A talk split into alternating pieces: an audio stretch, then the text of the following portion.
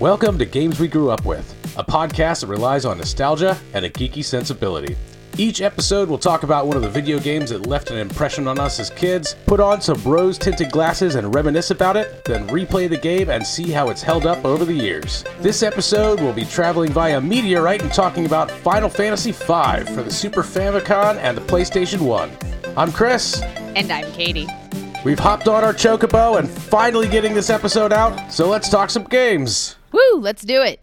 We're finally getting to it. It's episode 30. What? Yay! Yay! Really, we do appreciate everyone for understanding these delays. We are trying to get this out in efficient time, but sometimes life gets in the way, and we really appreciate everyone being okay with that.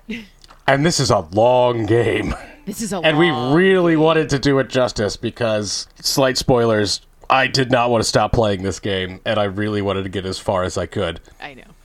I mean, finish was the goal, but that didn't happen. Yeah. Spoilers again. I hope everyone enjoyed our little interlude of our random non-Rose review of Jack 3. If you haven't taken a listen, go ahead, take a listen. It's interesting. You get to hear me rant. A lot of ranting.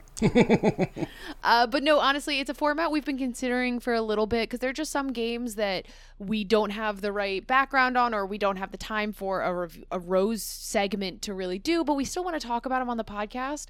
So if you guys liked this kind of segment, let us know. We could do some more. We have some other games we have planned that can fit into this. We're still working on the format. We're still trying to figure out what makes the most sense, so any input would be appreciated.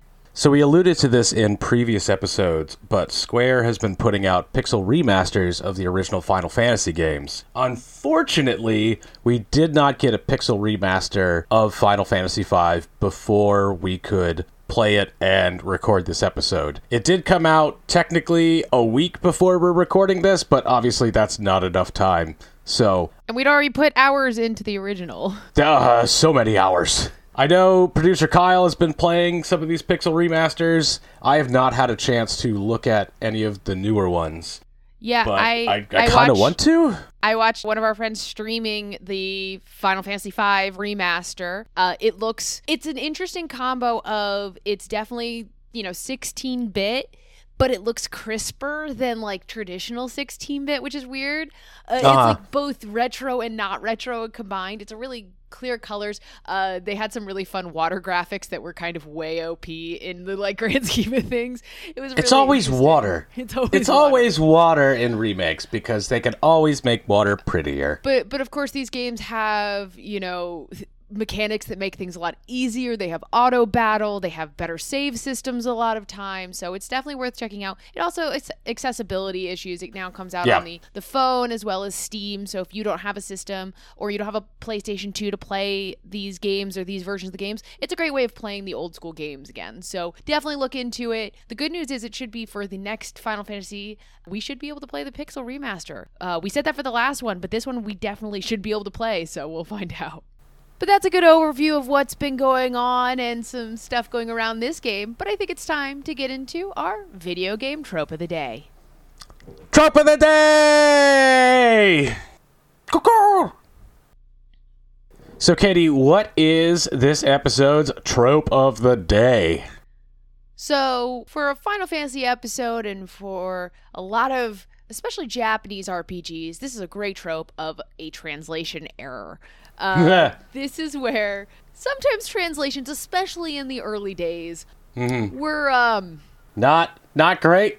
Were a beast all of their own. They weren't always great, especially in Final Fantasy and Square games in particular. There was a whole concept called, I'm going to say this wrong, Woollyism. Basically, Ted Woolleys was the primary translator for Squaresoft for all their SNES titles from 1991 to 96. And he's really actually kind of polarizing in that he believed Americans could not handle any Japanese cultural aspects. Cultural stuff? Yeah, so he tried to translate things to fit the American brain sometimes more successfully than others. So this just made me think of a webcomic. The webcomic is Awkward Zombie. It's great. You should check it out. There was a comic that was titled Cultural Schlock. And it was making fun of the Ace Attorney games, where they're essentially in Japan talking about very Americanized things. They're in a pagoda and being like, oh, look at Los Angeles. They're sitting down to some sushi on one of the low Japanese tables, and it's like, let's enjoy this traditional American meal. And then the other character's like, I don't think something's right here. And the dude's shoveling sushi into his mouth and just says, eat your hamburgers. Yeah. And that's exactly it. That's the kind of thing that they would switch over because so Americans can understand. Again, some things were more successful than others, but this is definitely prevalent in other games outside of Final Fantasy and Square Soft games as well. One example I found was Pallet Town in Pokemon Red and Blue. It's not really completely a translation error. It's more of, again, it falls more into this Woolyism, where in Japanese it's Masara Town, a transcript of Masala Town. And the reason it was Masala Town, it's because it's the Indian spice masala. And so other towns, if you think about it in the game, are like Lavender Town and Indigo. And, they're plant-based and they're flower-based. So this was to kind of match into that same theme. And the American translators are like, oh, it's color-themed, so we're going to make the hometown like Pallet Town, like a painter's palette, except they didn't even spell it as a painter's palette. They spelled it like a palette of goods. So they not only completely changed the meaning, but then they picked the wrong palette, which is just hilarious. In Final Fantasy, in almost every early Final Fantasy game, you have a job class or even a character who is a dragoon. This is a mistranslation. The original title in Japanese is actually a Dragon Knight because they jump, they have the dragons on the end. They're supposed to be Dragon Knights. However, Dragon Knight was too long to fit into the game titles and everything. And also they're like, that doesn't quite make sense, so we'll make it Dragoon. Except Dragoon's an actual military role. It's a military role, yeah. That is nothing like the Lancer-type role that a Dragoon in the game is. And actually, that's what I was trying to remember. Yeah. Because I know the French still use dragoons, or did. That is funny. I don't know if I ever put that together. Yeah. Yeah, so a real-life dragoon in real military are light cavalry who use firearms all the time. And they're really in the back of the line, whereas our dragoons are... The pikemen are in the front. In the front, and they're lancers. So it's really, really funny that they changed the name from Dragon Knight to Dragoon, but it's not a Dragoon, not a real-life Dragoon. So that's kind of a fun translation that they're like, oh, this fits. It's Dragoon. That's a military thing, except it's completely wrong. So that's in almost every early Final Fantasy game. We've had a ton of Dragoons we've run into. I mean, I know it goes into tactics.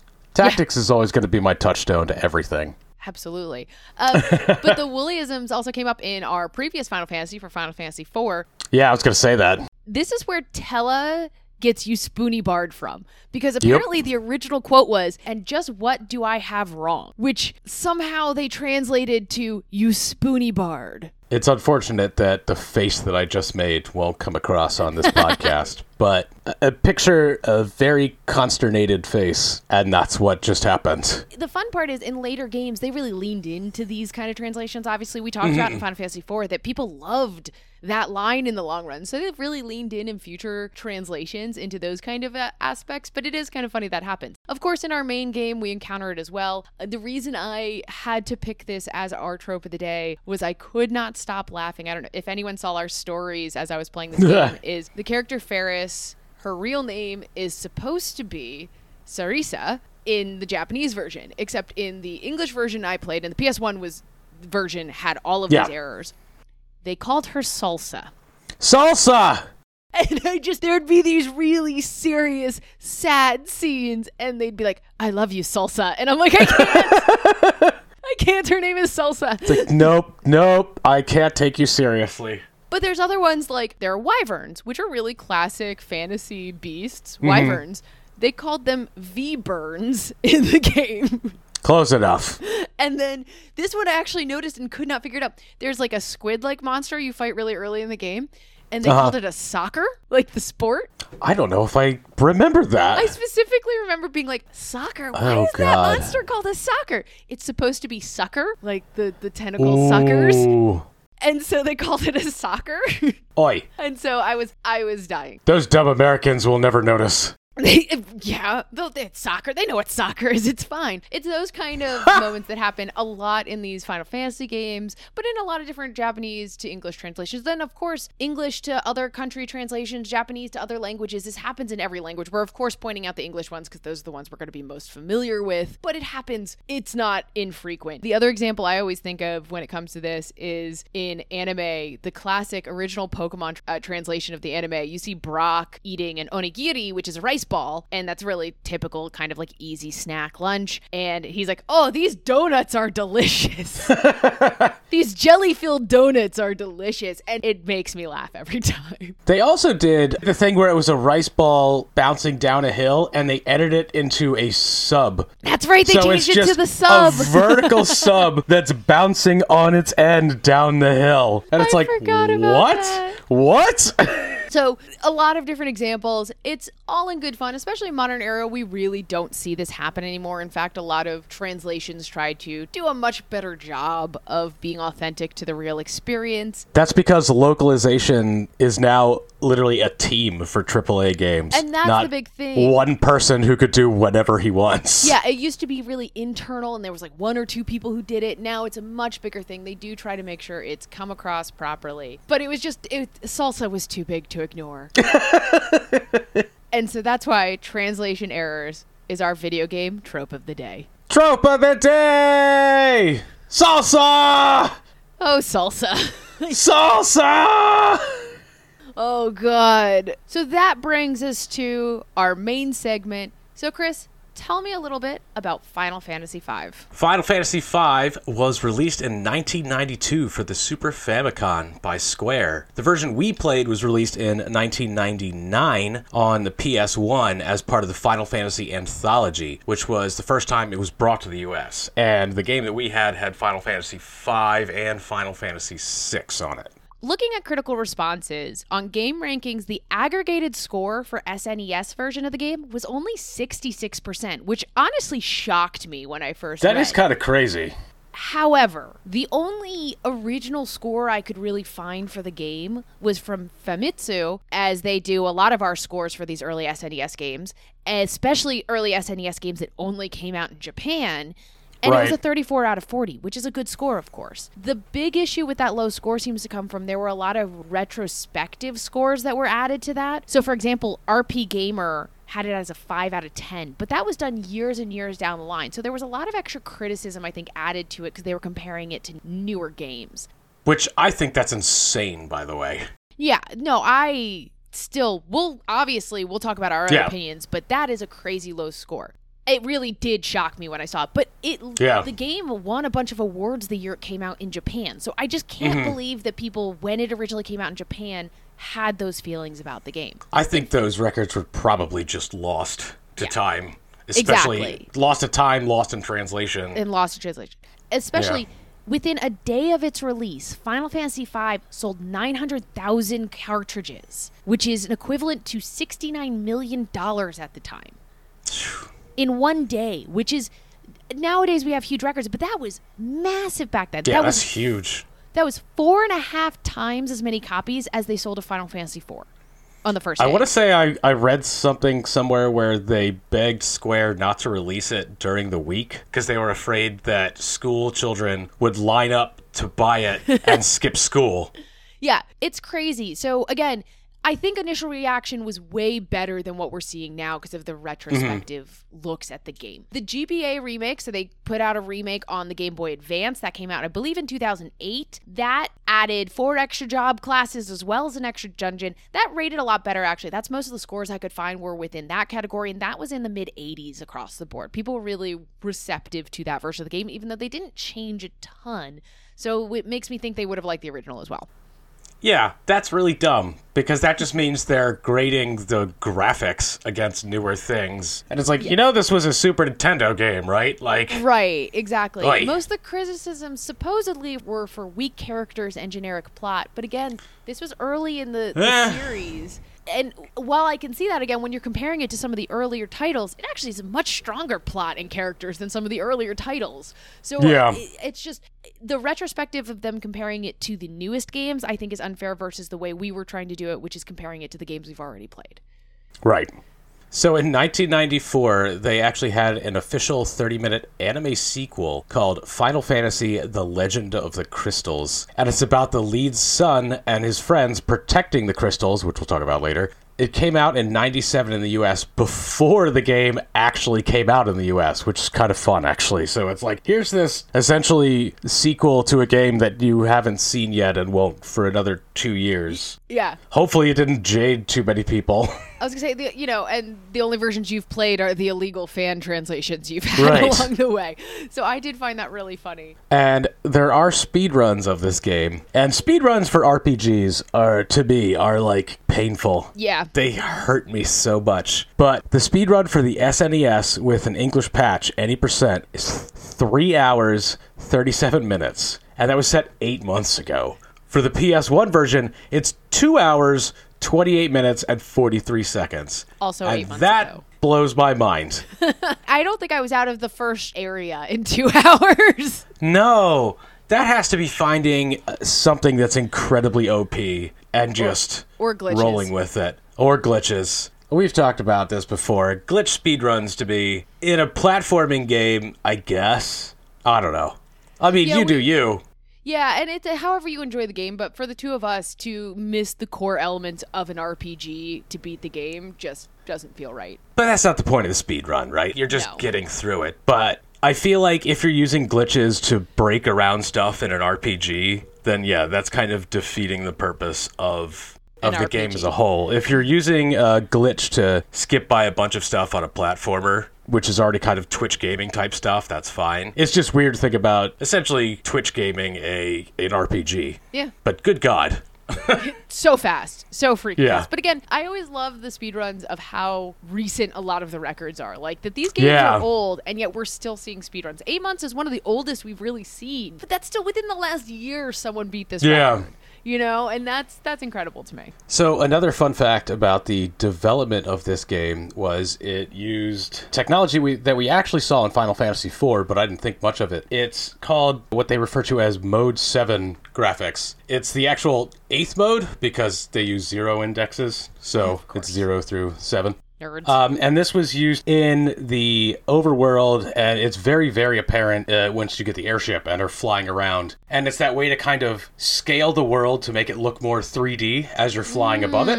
So it uses a ton of matrix math, all that fun stuff. You see it in things like Mario Kart, any other sort of racing overworld game. And I thought that was really cool. I dove into that because, of course, that's what I do when I see something about that. As soon as I saw it was like Mode 7 graphics with a hyperlink, I was like, ooh, what's that? Yeah, no, that sounds right. It led me down a rabbit hole and I'm curious to see if this is in the Pixel remake. Some modder actually took the emulator and redid this Mode 7 graphics for newer versions of the emulation or the ROM to make it better, because it was initially designed for just regular CRT TVs and they could get away with a lot. And that's one of those, it looks like crap when you're on a modern television. TV. So like in the old standard definition models, they used something called horizontal blanking direct memory access, blah, blah, blah. They faked the 3D plane by essentially drawing each line of the terrain as like a separate line and would scale it differently based on where it was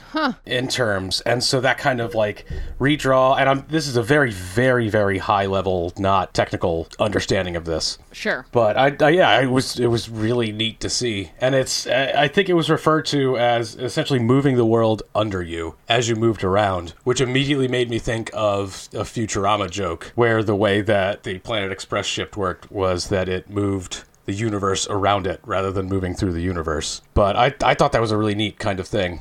And this was only for backgrounds and stuff, right? Like, they couldn't do anything with the sprites. It was just for moving in a 3D world to kind of make it look better. But that's my little aside, because that's what I contribute to this. No, I mean, that makes a ton of sense. Yeah.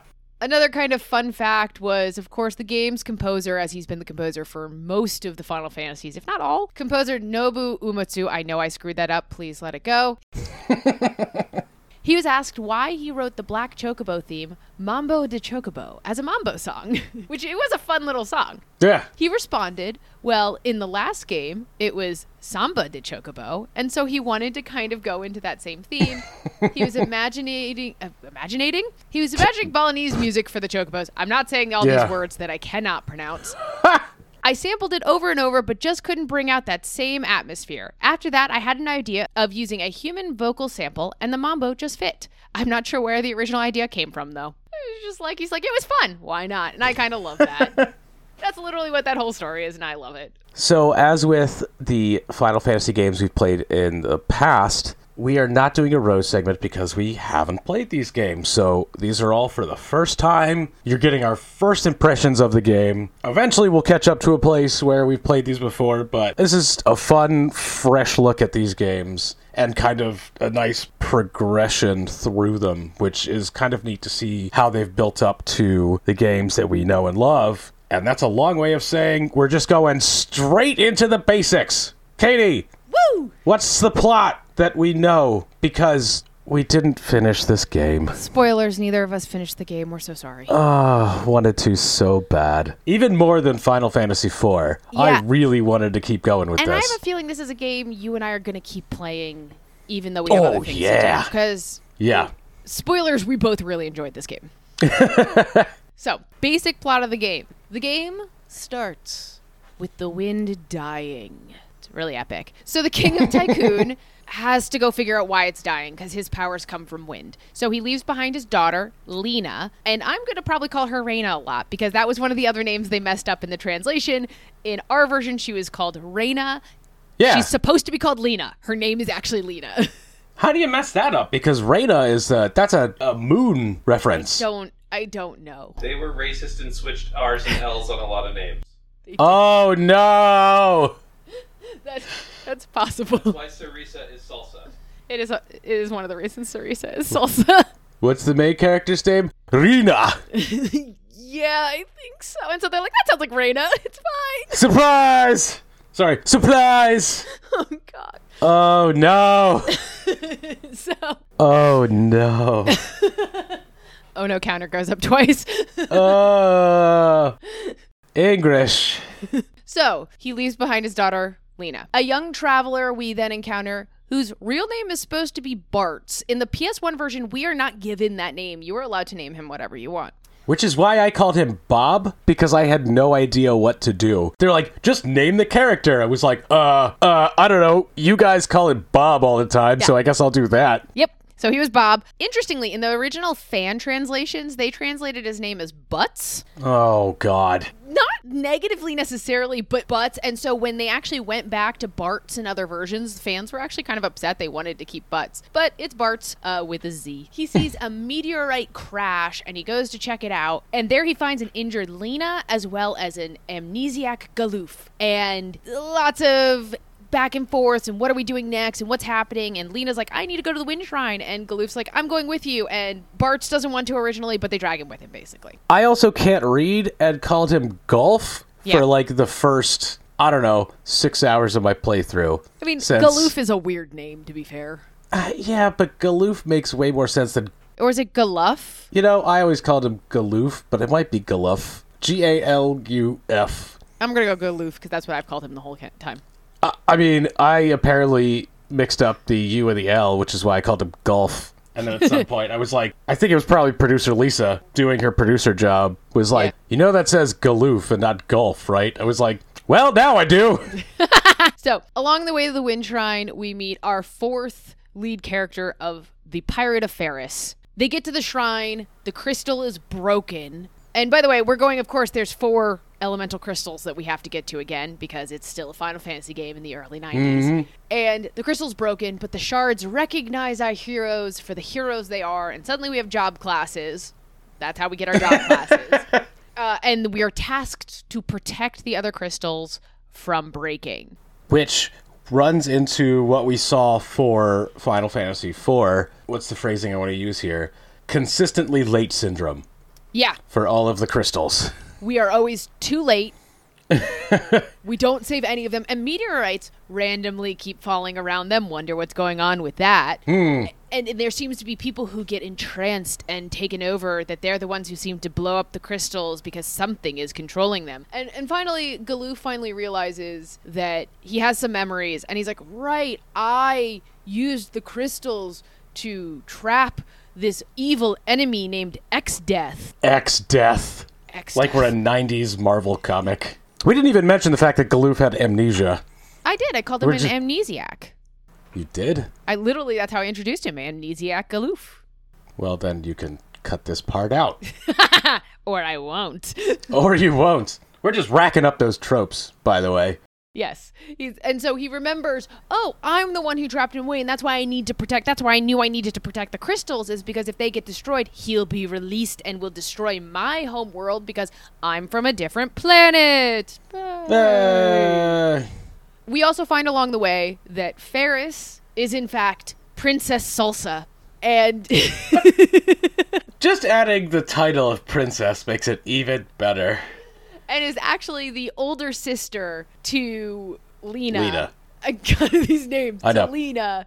And so she somehow was lost at some point and forgot her own name, but then they figured out that they're sisters. And that was another thing they hid. At first we thought Faris was a dude, and then it turns out, bum, bum, bum, it's a lady. Except I thought she was a woman the whole time. See, I never got that. I don't know why. I just... You saw long hair and thought woman because you're sexist.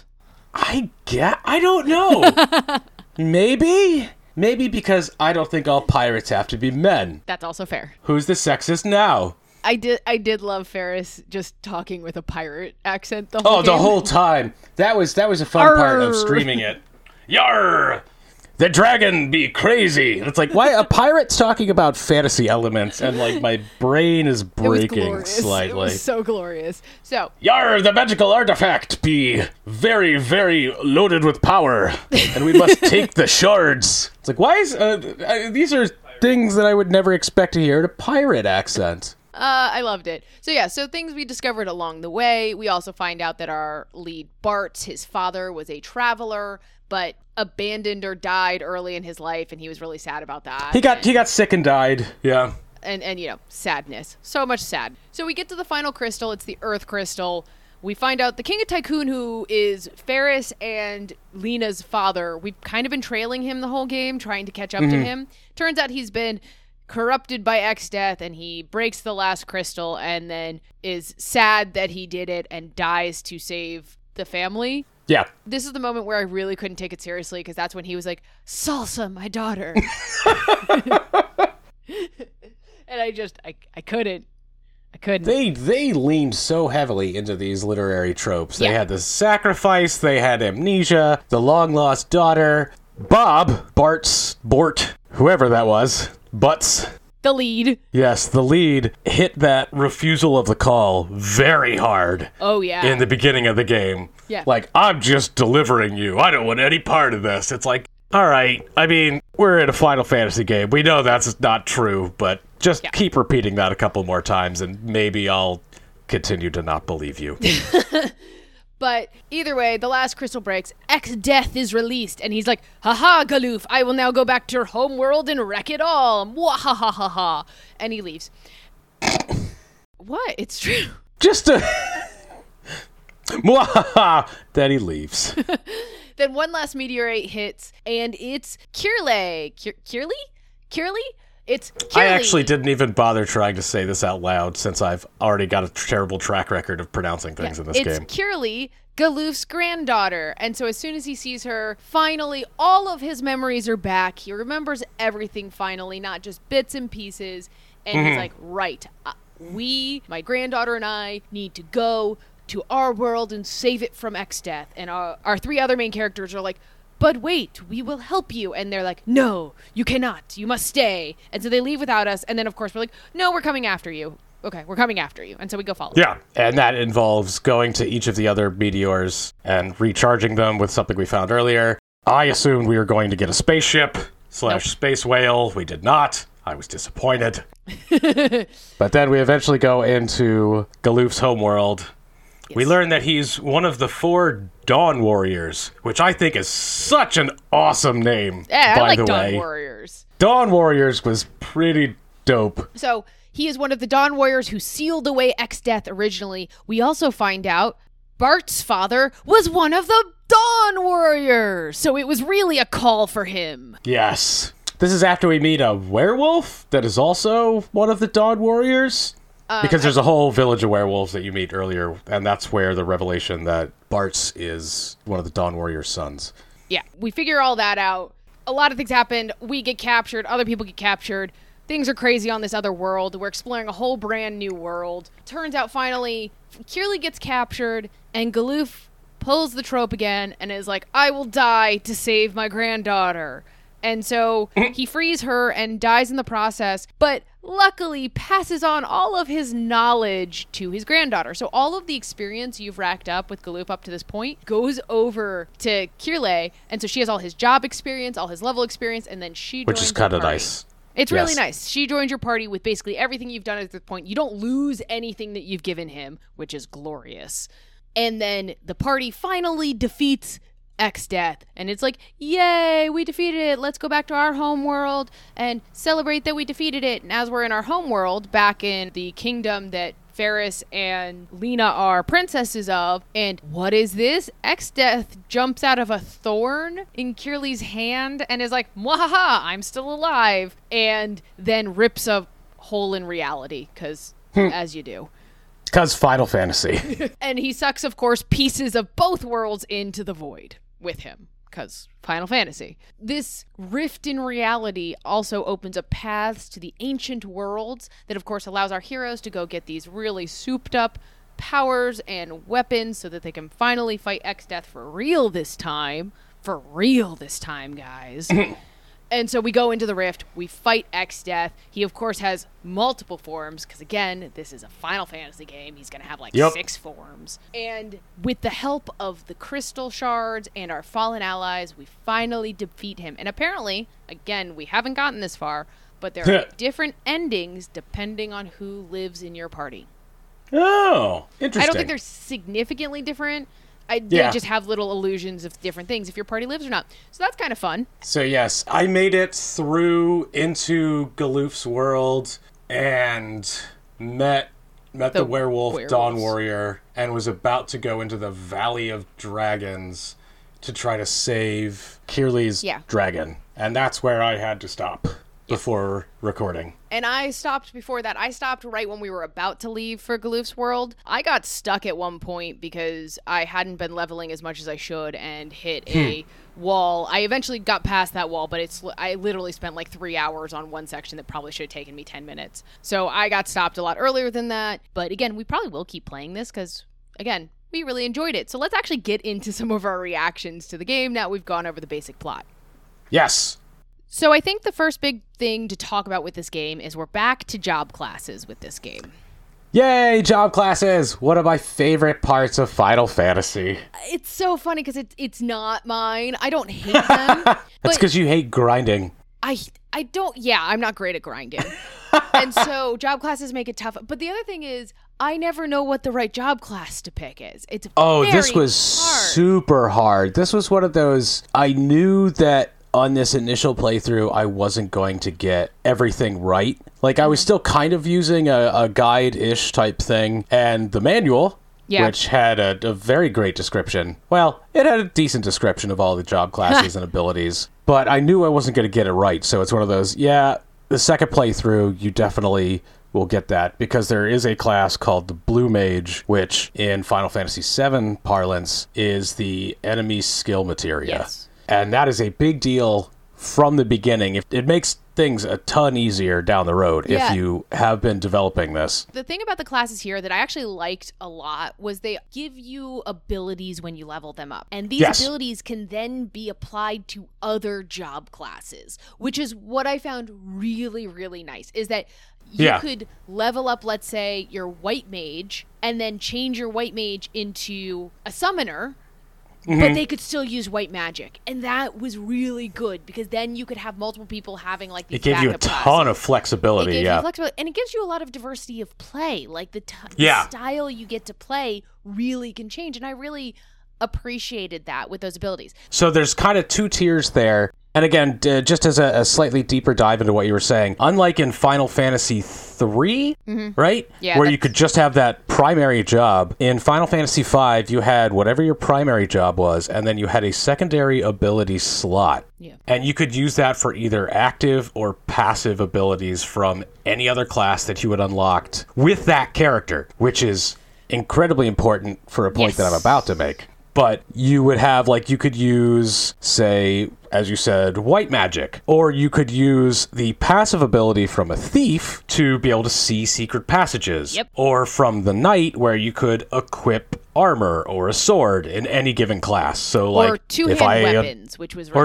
weapons, yeah. So there's a point in the story where you lose Galuf before he's, like, gone forever. You lose Galuf and are down to 3 characters. Mm-hmm. Galuf was my secondary white mage. Ooh. Like I had a caster who also had white magic, mm-hmm. and then Galuf was, I don't know, I had him at like a hunter or something like that. No idea if that's a useful class, but he was my secondary white mage. And all of a sudden, I know I've got to fight a handful of bosses before I can get him back. I had to level up a white mage, and to get Cure 2 was like a tier 3 white mage, which is about 60 job points. Yeah, it's not insignificant. And because you get typically 1 job point from a normal battle, a slightly higher tier random battle, you might get 2, maybe 3 if you find the right area. Sometimes bosses would give you like 5 to 10. Yeah, depending. But nothing else, interestingly enough. No experience from bosses was really brutal. Which I can almost appreciate because I always get mad when one of my characters dies in a boss fight. Fair enough. And they become, and this is doesn't really matter, but it's like, oh, they're behind by like 2,000 experience points, which is more of a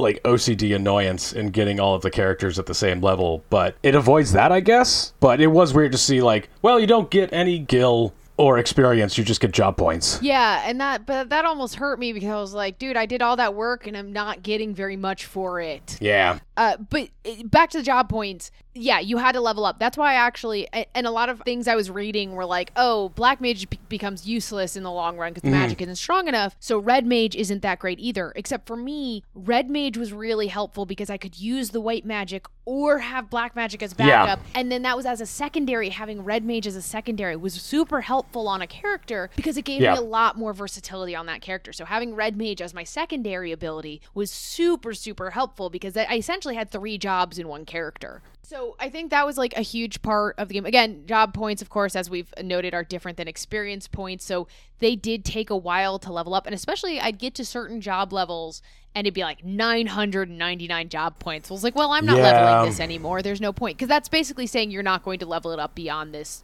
3rd level or whatever. So I'm not going to do it. Just not. So one thing I kind of alluded to before of when you get the job classes with the first crystal shards, you're limited in what job classes are available at different times. So as you go through the game, you earn more and more job classes. And I think that's also what made it really complicated with the jobs is you couldn't just stick to one job the whole game, really. It wasn't realistic. Right. You'd slowly get better and better jobs depending. But then it kind of balanced out of like, well, then I want to use some of those old classes and stuff like that. So there was a lot of balance you had to deal with in this game, which I think is where the question of like, what is the best class to level up really started becoming a problem. Not a problem, but a question. And this is honestly where most of my grinding went into. Mm-hmm. It wasn't even necessarily experience grinding. It was trying to get some of these other jobs up. And again, if you didn't know where to find those enemies that would give you 2 or 3 job points per battle, you're spending a ton of time. Like that thing trying to replace Galuf's healing probably cost me about 40 minutes to get another healer up there, which at that point I probably didn't need because I had leveled up like 2 or 3 times. It's funny how that works. Yeah. So the job classes was really interesting. And I actually, again, as much as I normally don't love job classes, I didn't mind it because of the flexibility that this gave me. The abilities really gave such an extra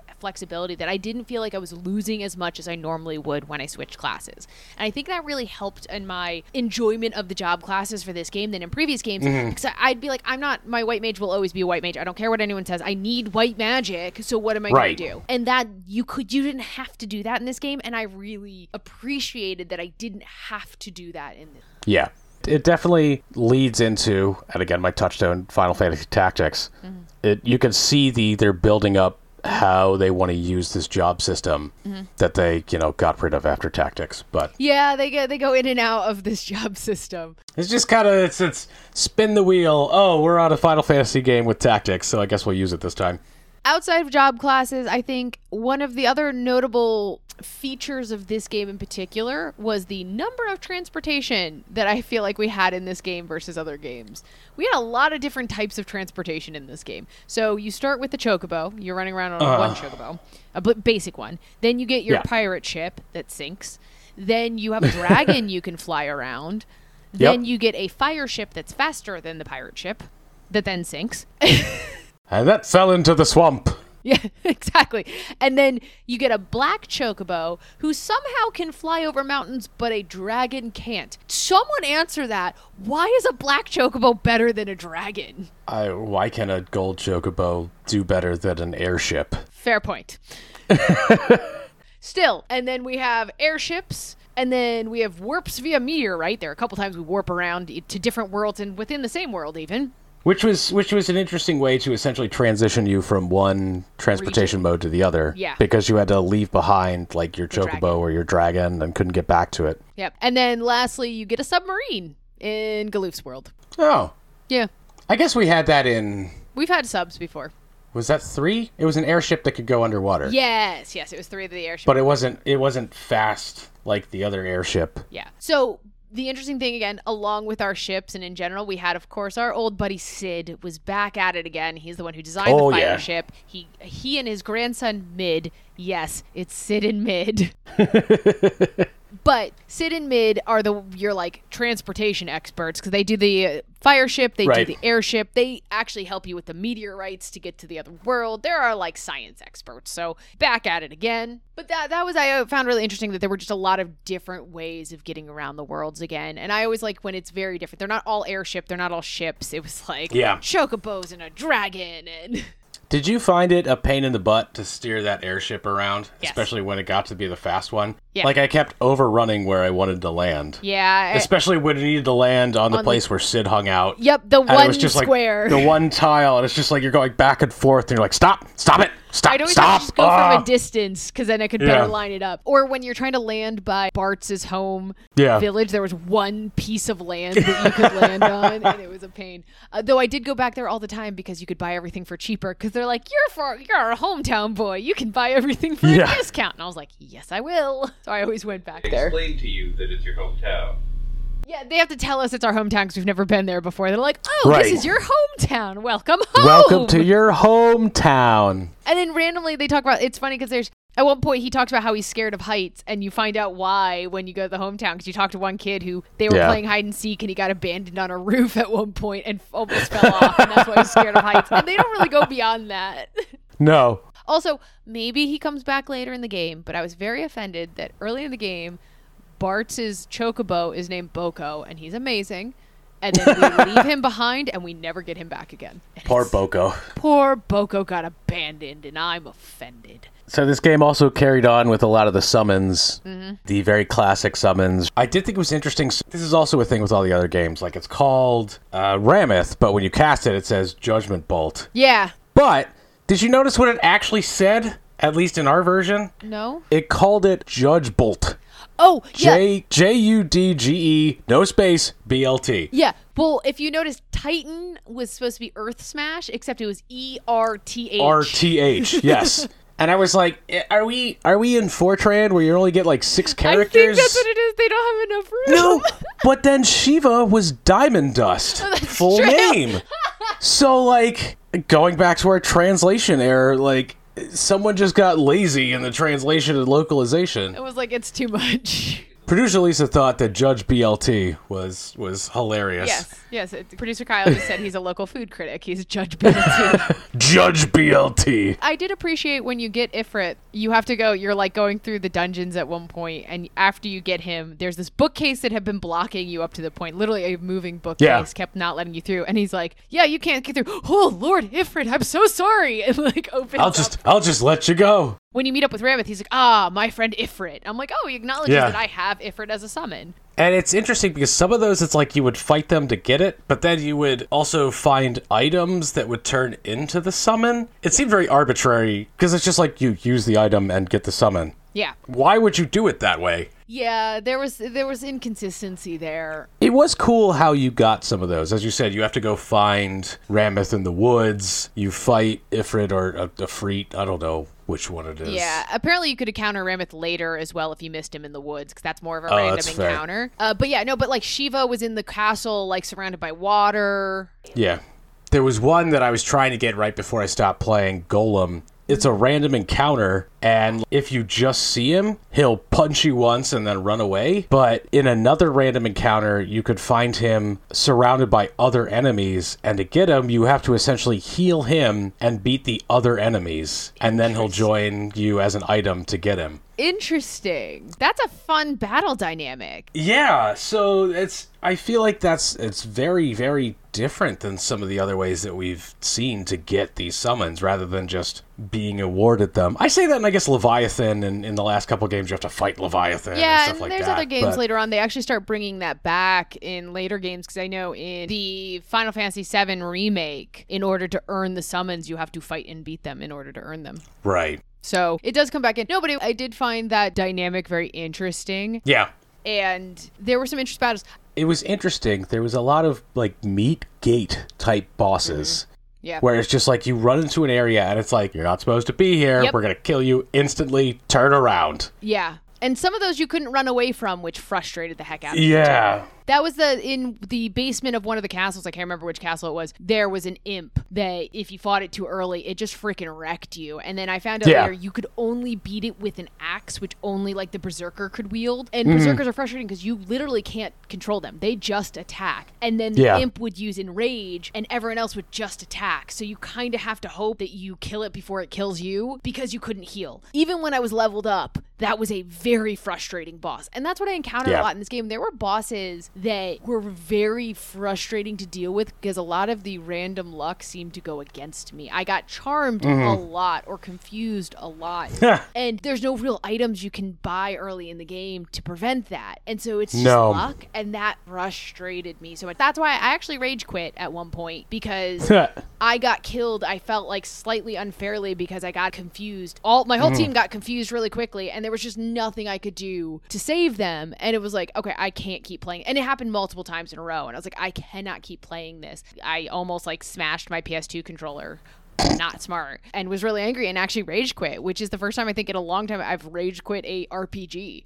I was angry at this. And that was one of my biggest frustrations with the game, is there were a lot of random, what should be random elements that felt higher percentage than normal for these kind of games. I dealt with a lot more back attacks in this game, which isn't the end of the world, but it was notable. I was like, wow, I'm getting back attack a lot in this game. It's like they were truly random as opposed to weighted random to make it balanced. Exactly. And I'm used to the weighted random, and it just didn't feel balanced, and it felt very unfair at certain times, and that's really, really frustrating. You also know you could hit your own team to get them not confused anymore, right? No, I know, but the problem is I'd only want to hit them with my weaker teammate, so I didn't murder my own team, and most of the time they would be the ones either confused or more likely they would die before I had a chance to do it. So no, I did know that, or I'd be like, I can't hit them right now because I need to heal everyone so they don't all die. Right. It was those kind of situations. Like, the other thing I will note, this game was really bad at showing status ailments. It was. Like, poison was obvious enough, but what was the one that took us forever to figure out? Old? Yeah. I didn't know what aging was. I was like, what is happening? It just turned the hair gray, and it didn't explain what that was, and there's no way of counteracting that in a battle. You can stop the effect so it doesn't keep hurting your, like, because aging basically means your attack and your defense keeps draining. Yeah. And you can stop the drain, but you can't actually restore what you've lost, which again is frustrating. It's like, okay, so you've put me in a situation where there's nothing I could do. So there was one boss in particular who would do this a lot, the cannons on the airship, and he would just constantly hit you with aging. So there was almost no fighting it after a while. I stopped using Asuna because I was like, what's the point? He's just going to hit me with it again. I'm wasting a turn. Right. But then it just... that kind of thing was really, really frustrating. Or blindness would have the typical glasses that cover your eyes, but actually if your character was highlighted, it was their turn, they disappear, so you can't tell. Yes. If you didn't remember that they had it, you couldn't see it, which is then like, okay, but what if I don't notice, and there's no way of checking that status. And also, any status you add to enemies, can't see it on enemies at all. There's no statuses on enemies. No, there was that. There was a way to check status mid-battle, and I don't remember what it was. I found it accidentally one time. I never found it.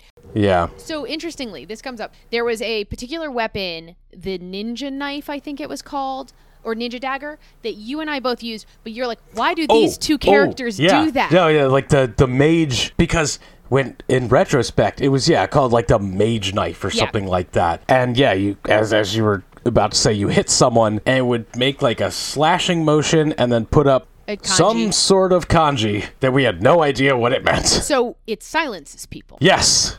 I only figured that out when it got reflected onto me and it silenced one of my own teammates. Yep, that's when I figured it out too. And I also figured out one of Bartz's weapons, I can't even remember what it was called, had an extra effect that aged the party. Oh, could it be the ancient sword? Yes, it was the ancient sword. Thank you. Yeah.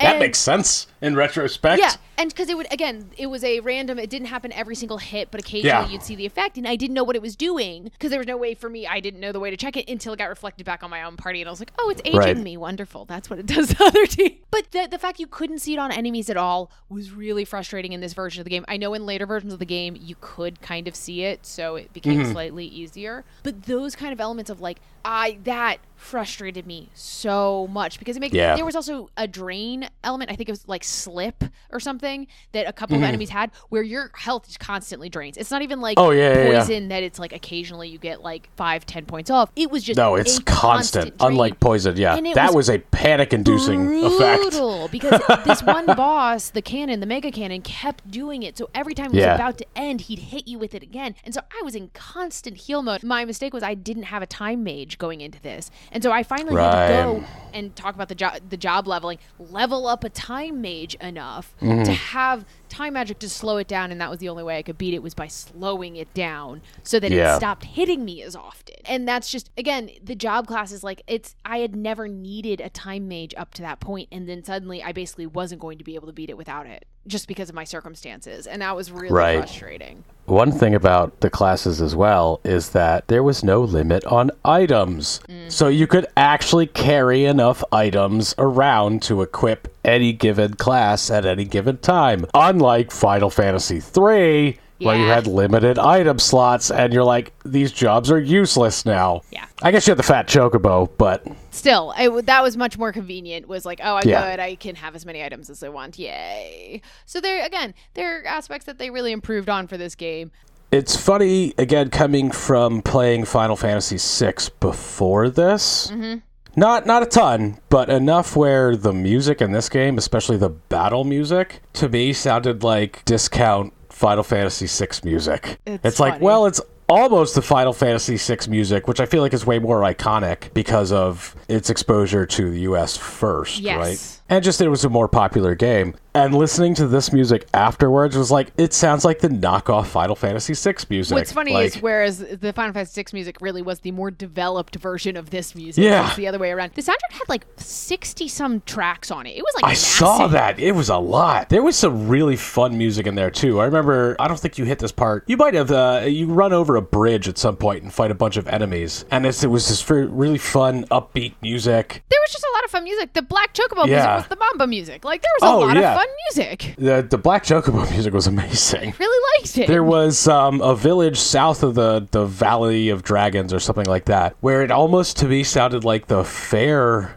or like festival music from Chrono Trigger. Oh, that's funny. Like the music in this game was phenomenal. It was good, but it's kind of funny. Yeah, I could see why you could say it's a knockoff of six, but when in fact it's more like six built on what five had. Yeah. And I think that you got to give credit. I really like the music in this game. I really enjoyed it. I enjoyed a lot about this game.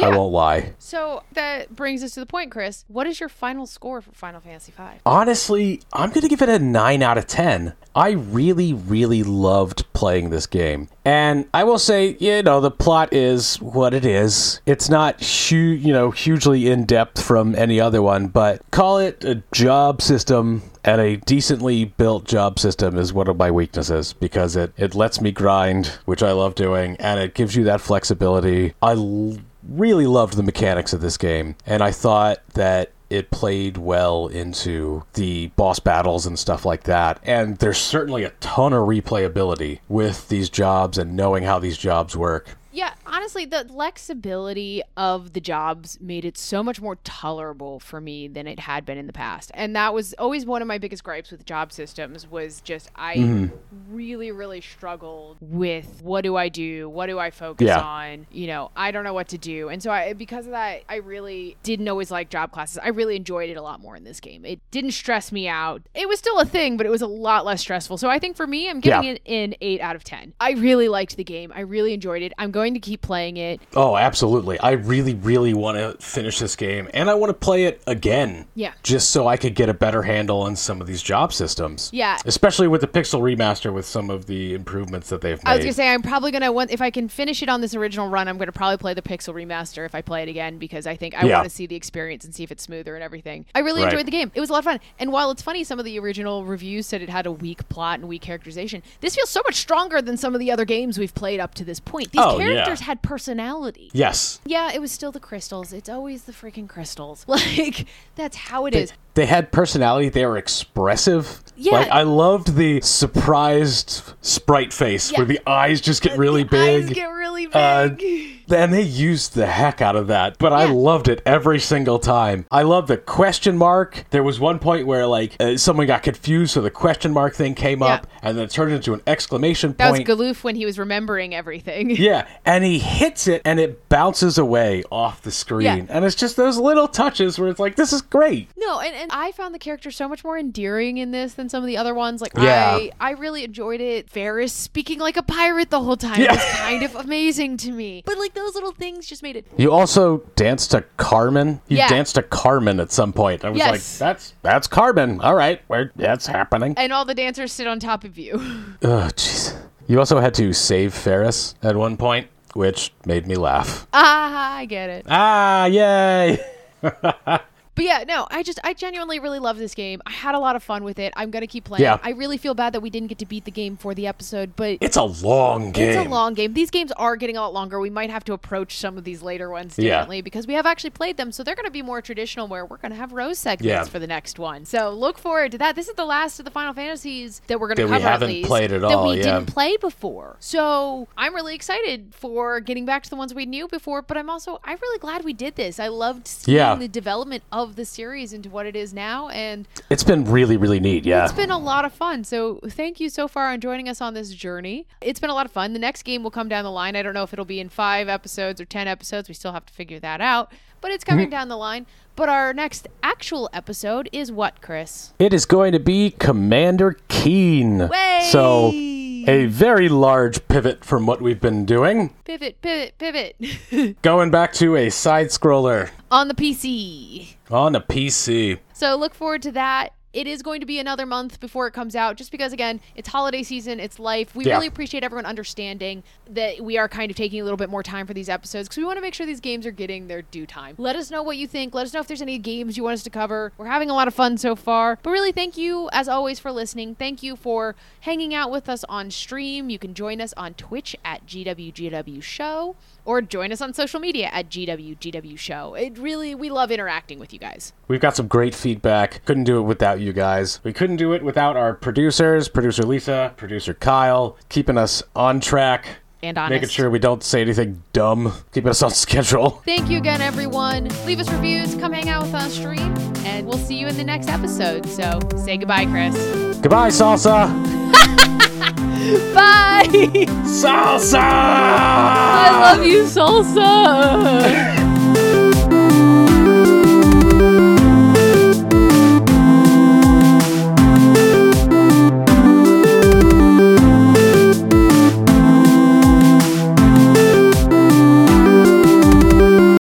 No, you're on the wrong segment. Oh, I scrolled too far. Literally, you're on the wrong segment. Shit balls.